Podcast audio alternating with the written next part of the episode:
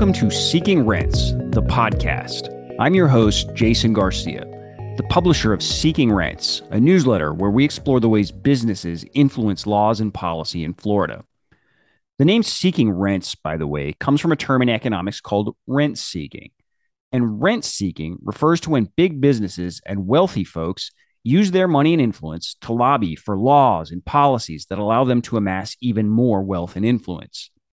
So, for instance, say when a company lobbies for a tax break that gives it more money for doing something it's already doing, or for a regulation that lets it pollute the environment and leaves it to everybody else to pay for the cleanup, or rules that make it harder for smaller businesses to compete with them.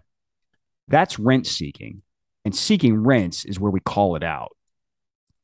This is episode six, and I'm going to jump right into this week's topic because it's one that I feel very strongly about. You know, there's a growing narrative taking root in political media, both here in Florida and nationally, that Governor Ron DeSantis is some sort of economic populist, a tough guy who stands up to the biggest corporations in the world and punches up on behalf of the little guy. This is certainly the image that Ron DeSantis himself wants you to have of him. You can see it in the speeches he's been giving, uh, particularly in recent months.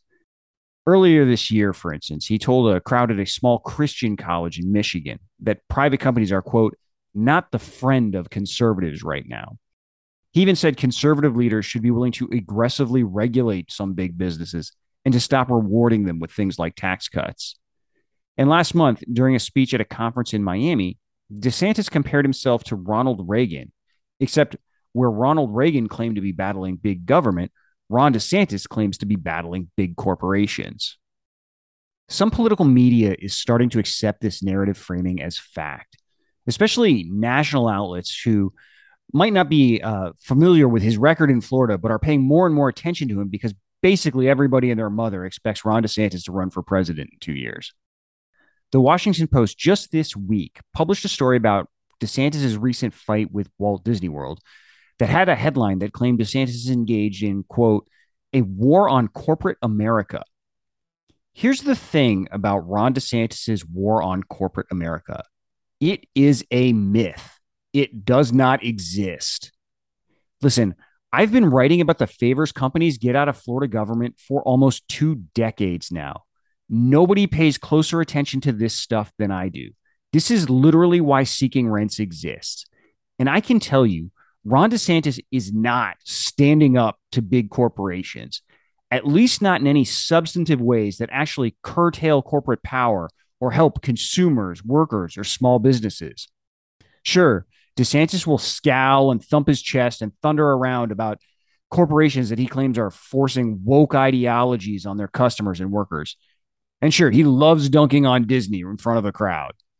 But when you look past all that performance DeSantis is doing for TV cameras and pay attention to what he's actually done, here's what you'll find.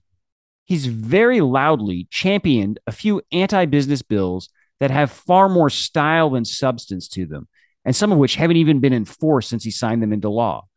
And he's much more quietly done far more favors for businesses, including some of the richest gifts that anyone in Florida has ever given to the state's largest corporations. Ron DeSantis growls like a tiger, but governs like a kitten, at least when it comes to being tough on big business. Allow me to prove it to you. Let's start by running through some of the bills that Ron DeSantis has signed into law during his first term as governor.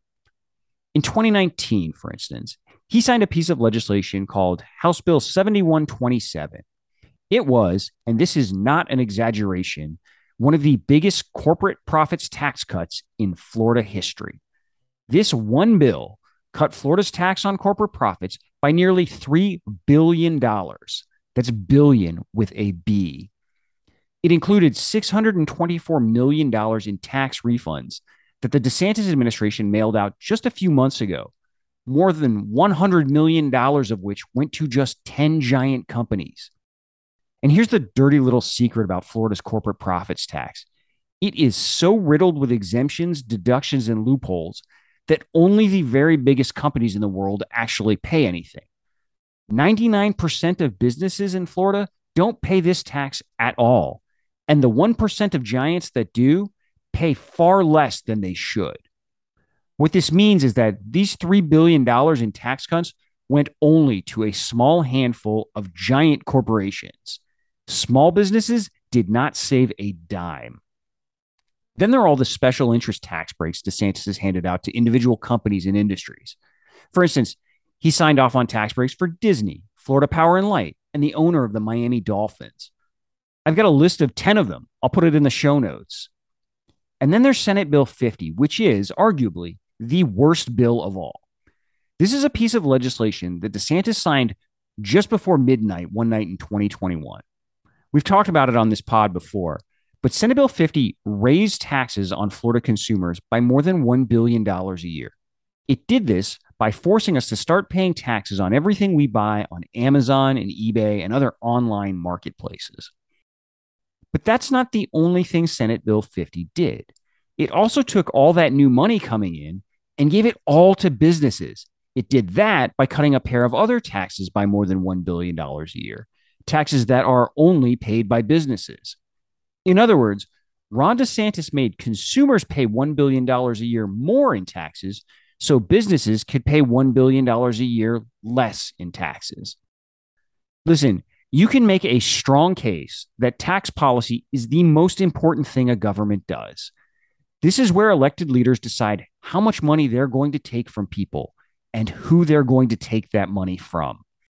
And Ron DeSantis has made it crystal clear over his first four years as governor that he wants to take money from consumers and give it to businesses. Of course, the governor tries to mislead his own supporters about this stuff. Here's one example that, that just about broke my brain. I mentioned earlier that DeSantis gave a speech earlier this year to a small Christian college in Michigan. It happened in February, and it was covered by a magazine called The American Conservative.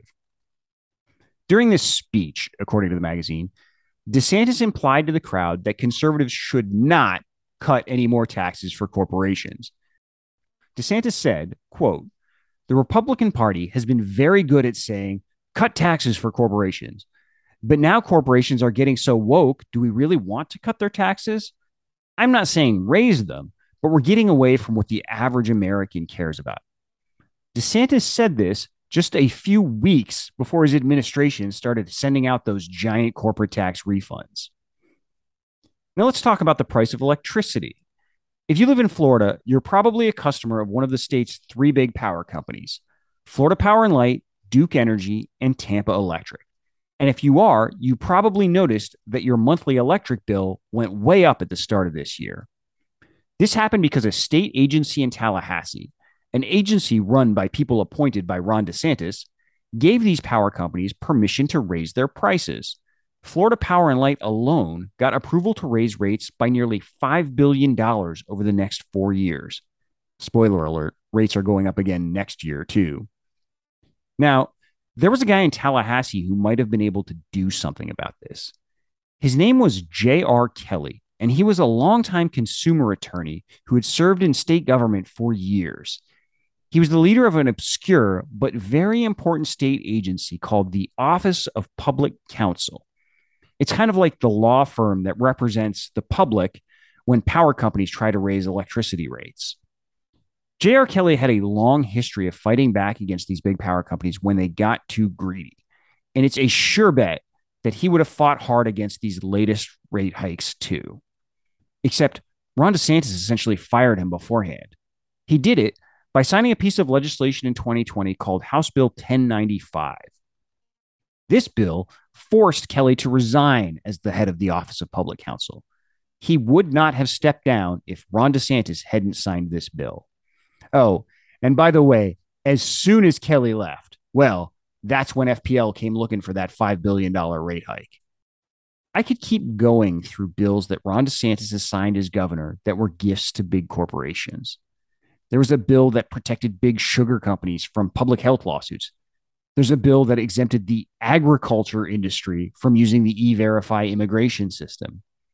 But let's just talk about one more for now. It involves the city of Key West, the funky tourist town at the bottom of Florida. During the 2020 elections, voters in Key West passed a set of local referendums designed to stop giant cruise ships from docking in the city. Now, Key West is a tiny town on a barrier island next to some incredibly delicate coral reef.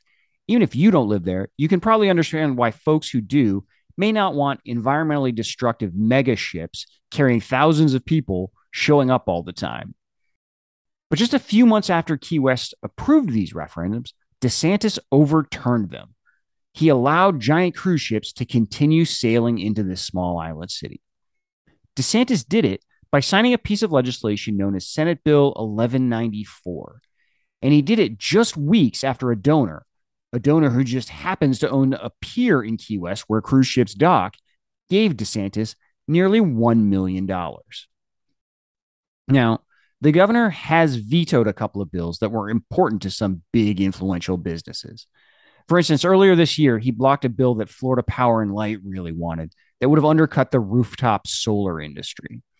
And he killed a bill that would have given Big Sugar a leg up in the battle for fresh water.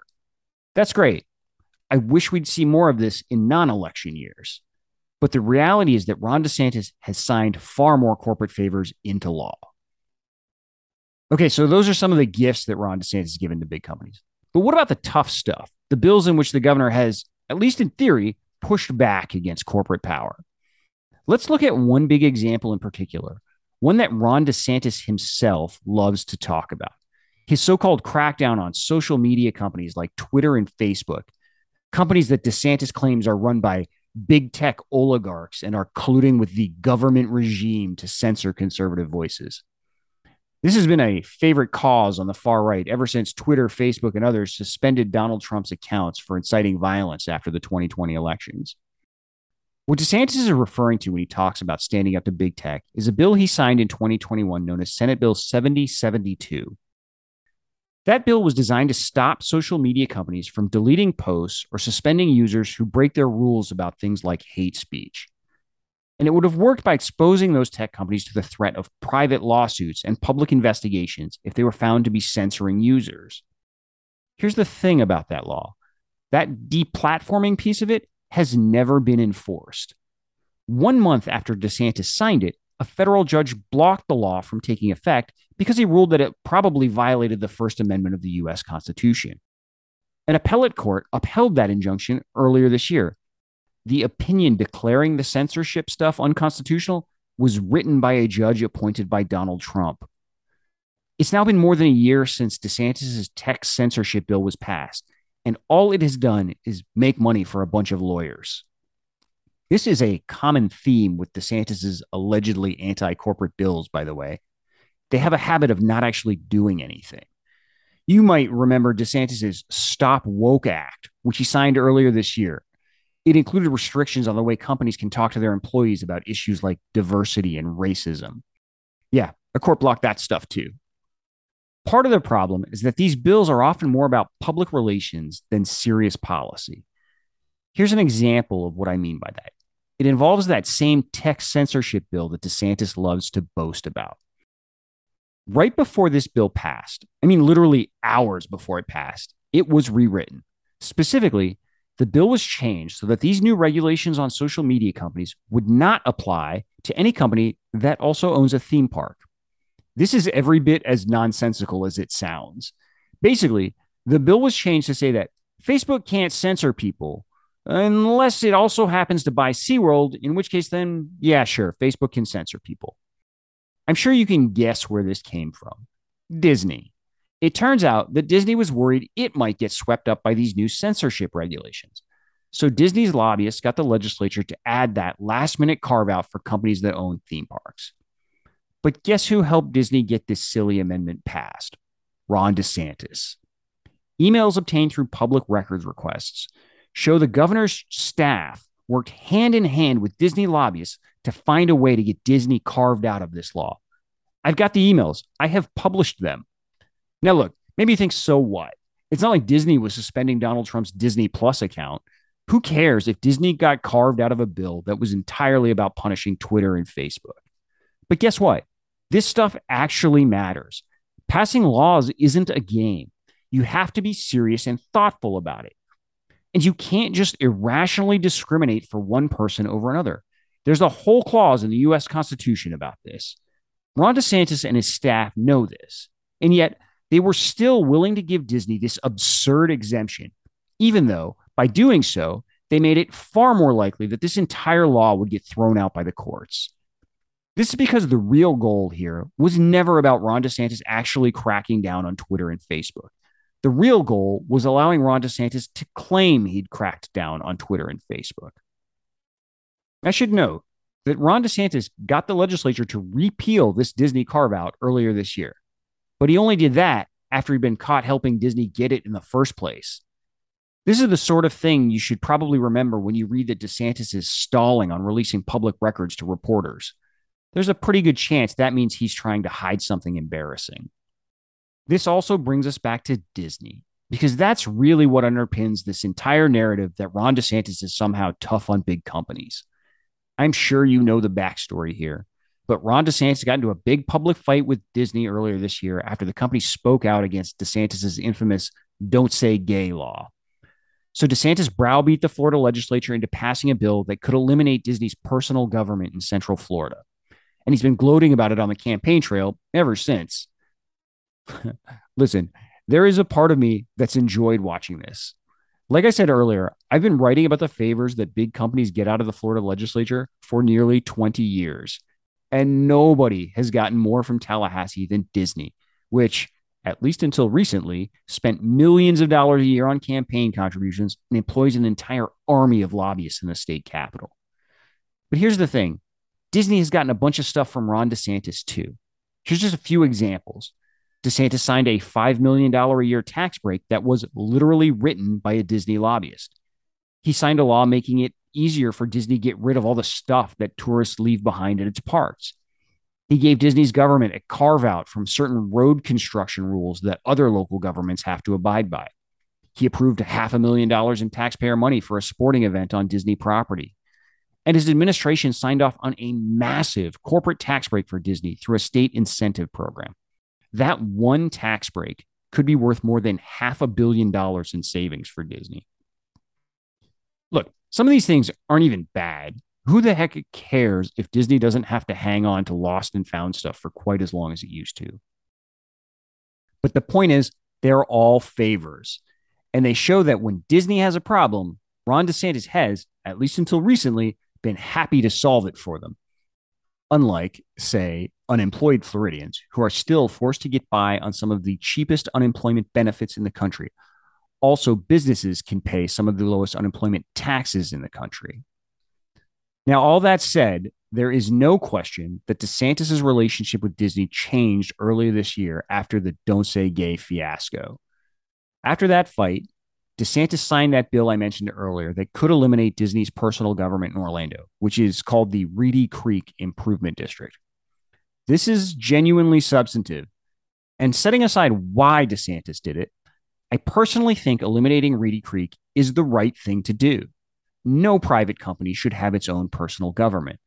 Although we should probably be having this as a larger conversation about things like community development districts for developers, too. But it's also still an open question whether DeSantis will carry this ball all the way to the end zone. Because, while the governor doesn't mention this part much, that bill he signed doesn't actually eliminate Reedy Creek until June of next year.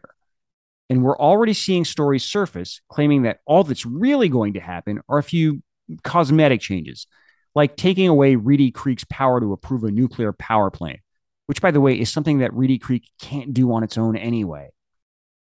And if we really do unwind Reedy Creek, it's going to take some serious and thoughtful policy making to do it in a way that doesn't cause more problems than it solves like imposing higher costs on local taxpayers. To be clear, it can be done, but DeSantis sure hasn't spelled out a plan to do it yet. And look, if Ron DeSantis really wanted to get tough on Disney and other big corporations that he thinks have been infected by a woke mind virus, there is a very easy way to do it.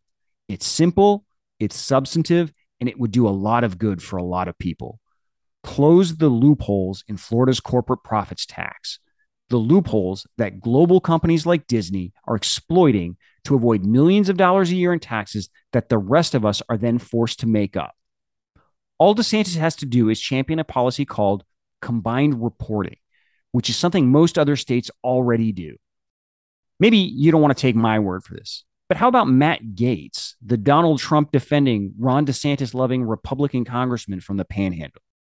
Before he moved up to Washington, Gaetz served in the state house where he chaired the tax committee.